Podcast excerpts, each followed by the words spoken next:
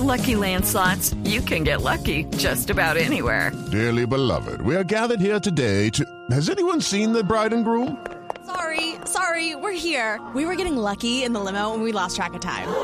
No, Lucky Land Casino, with cash prizes that add up quicker than a guest registry.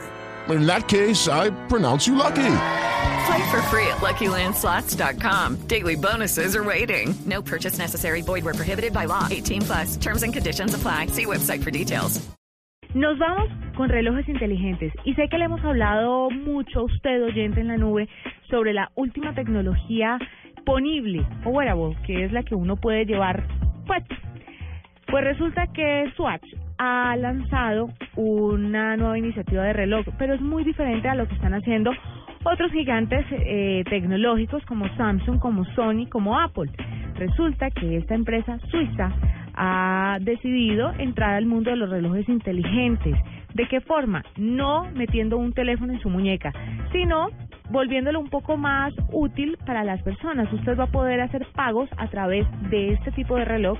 Usted va a poder también abrir puertas de algunos hoteles que van a estar conectados con este accesorio y va a poder hacer muchas otras cosas más. La firma suiza no pretende hacer lo mismo que otros fabricantes con sus respectivos productos.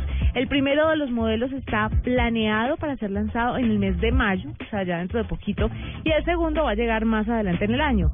Dando la razón a los rumores que venían desde hace rato, los relojes incluirán una tecnología NFC para realizar pagos a través de Visa y China Union Pay además de poder abrir algunas puertas de hotel, como les iba contando. Algunos, una de las dos versiones se va a conectar a Internet y a Bluetooth para mostrar notificaciones de smartphones, Android y Windows Phone.